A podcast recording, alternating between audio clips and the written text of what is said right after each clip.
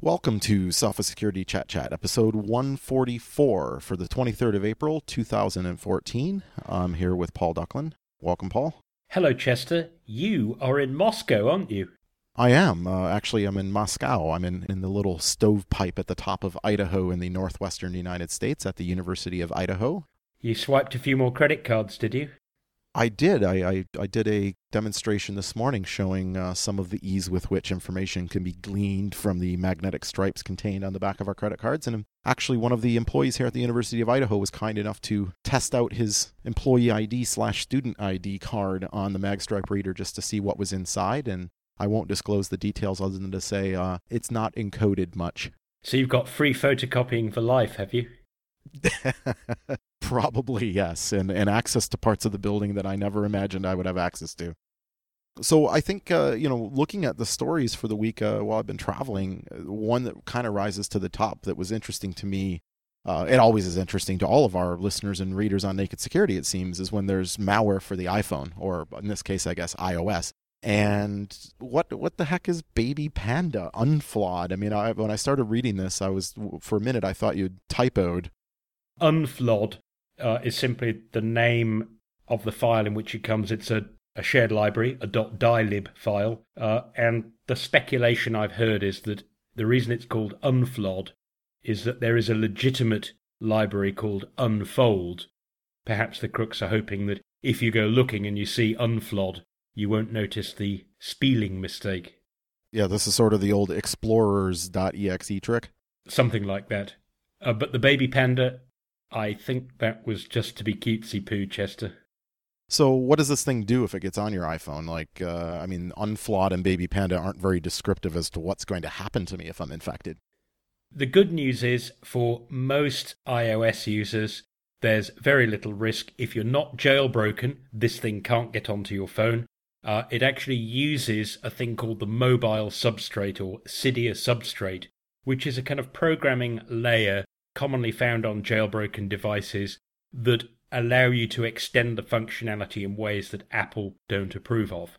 In fact, you could use the hooks that Mobile Substrate gives you to write a, a real time and on access antivirus, but you can also use it, as in this case, for evil. Uh, and what the crooks have done is they insert this shared library which modifies the behavior of SSL write. So they get to peek inside what's going to be sent out encrypted before it actually gets encrypted.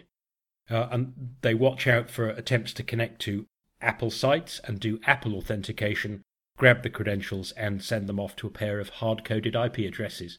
So it's very small and simple. Um, unfortunately, if you've got it, then you don't know where your credentials have gone.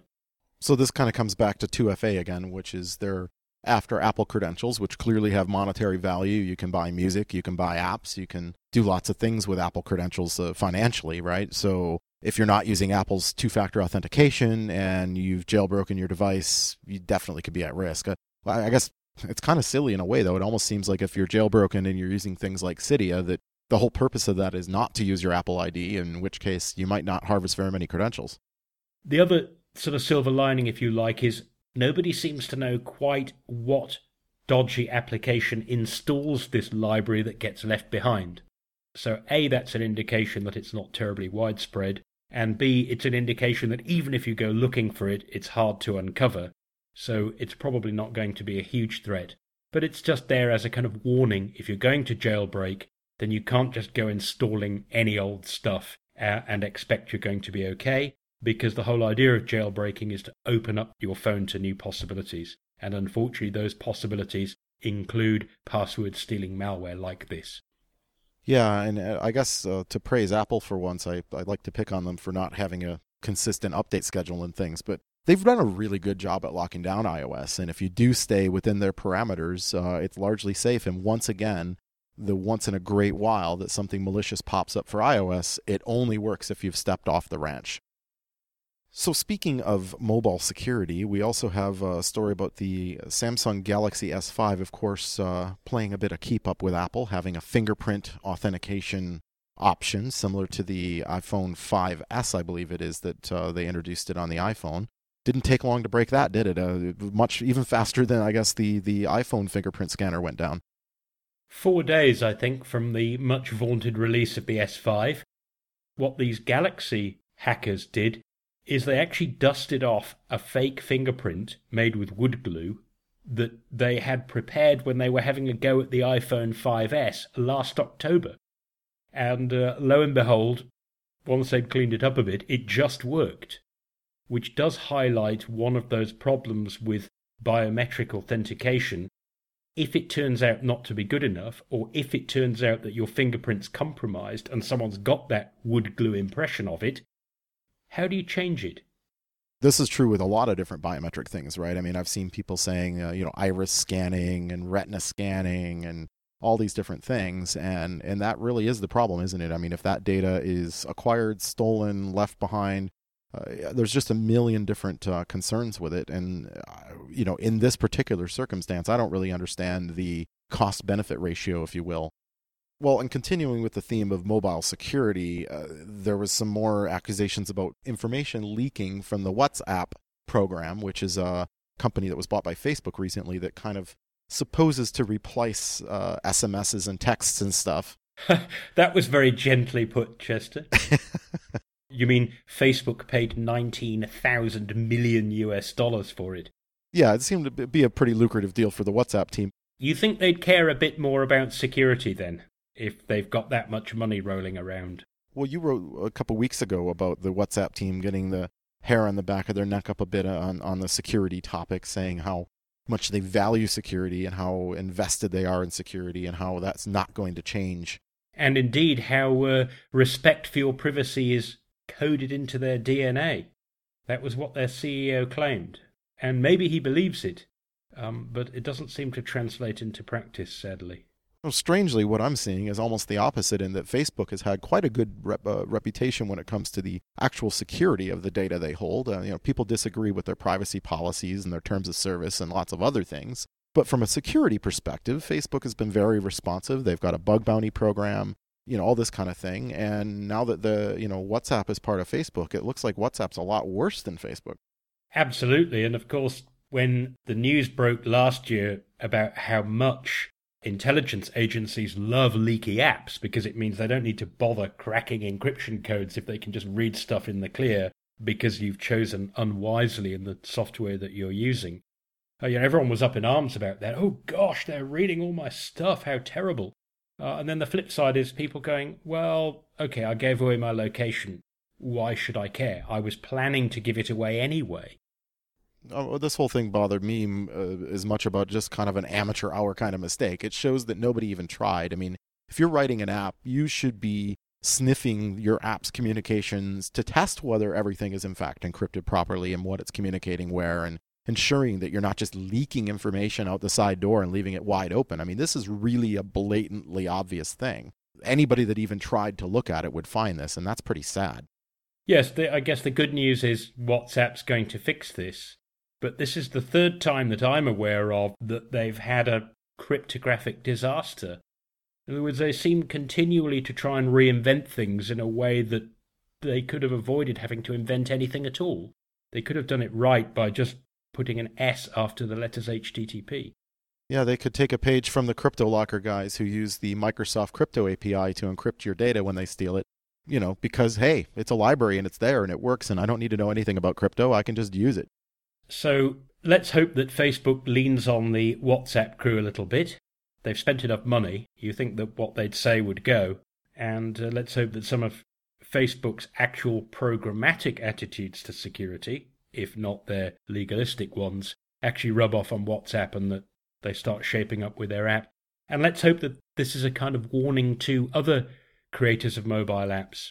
That's the real problem is that with this, whether you intended to tell the world your location data or not, the fact that there's this, as you say, amateur hour broken promise in the app does raise this really worrying question. How much should we trust mobile apps? They seem to be 10, 15 years behind the security game, and that's not good enough.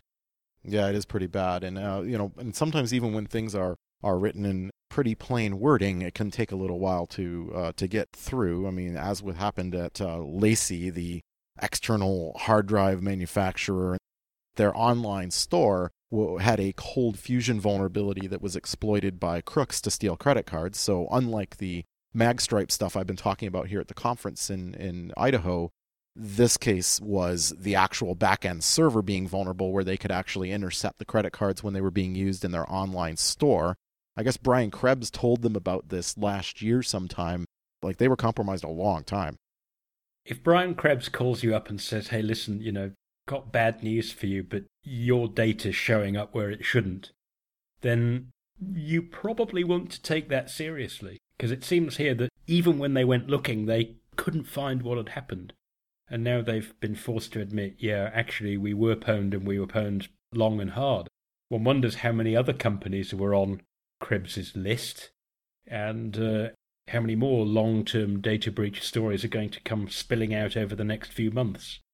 There was a little bit of good news in this, in that I did like the fact that rather than try to fix the bug and potentially be unsure, you know, whether there was anything further malicious planted in their online store code, etc., after the compromise, that at least they just said, you know what, we're going to take the online store down until we can rebuild it as part of the Seagate brand and just no online sales from here forward. And, you know, that is at least putting their customers first from that perspective, in that now that they've acknowledged the problem, they're not going to introduce further risk about how badly they were owned and, and just kind of start with a clean slate, which I, w- I wish a lot of other organizations would consider. That can't have been an easy decision to make, but at least they took it. Yeah. Um, and, and the last story I want to talk about this week is the Canada Revenue Agency. Uh, we, we discussed this in a previous podcast about uh, the Heartbleed vulnerability and how uh, 900 plus Canadian social insurance numbers, which are kind of a national ID number similar to an American social security number, uh, were accidentally leaked through the vulnerability in a tax system that was exposed. Allegedly, they weren't accidentally leaked. They were deliberately acquired by somebody, and when the Mounties went looking for his IP number, lo and behold, he turned out to be just down the road. Unfortunately for him, I guess, he's only 19. Should have known better, though. Uh, they went round to his house, and there he was, and so he's been arrested. Yeah, I, I, I mean, we don't know for sure. And we don't know the details, and of course, we don't know whether he's guilty or not. But um, it does not appear that he's part of an organized crime ring that was focused on identity theft and this type of thing, which is probably the best news to come out of it for the victims in this case. I mean, it's never good to have your information stolen, but the fact that it, it looks more like mischief than any kind of truly mass scale organized crime type of thing, right? It does. I'll agree with that. It's unlikely these people are going to find out that there's going to be a boat purchased under their name or something like that. So um, maybe a little bit of breathing easier for the victims, although they should still take advantage of things like credit monitoring, et cetera, that are being offered to them to be sure that nothing further uh, happens with that information. Let's assume that his motivation wasn't terribly bad and that, you know, he's not, he's just a naughty boy rather than really a cyber crook, etc., etc. It's not as though the Mounties can just sit back and say, we're not going to do anything. You know, they're duty bound to find out what happened and to take the appropriate action. Yeah, I mean, if, if history's any indicator, uh, in Canada at least, sentences have a tendency to be more sane. Uh, usually, you don't see people doing nine years hard time for hacking in Canada.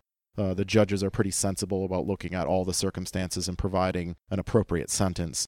Well, as you say, he's not guilty yet, Chester. But if all they had to do was check his IP number and go round to his dad's house, I wouldn't want to be in his shoes.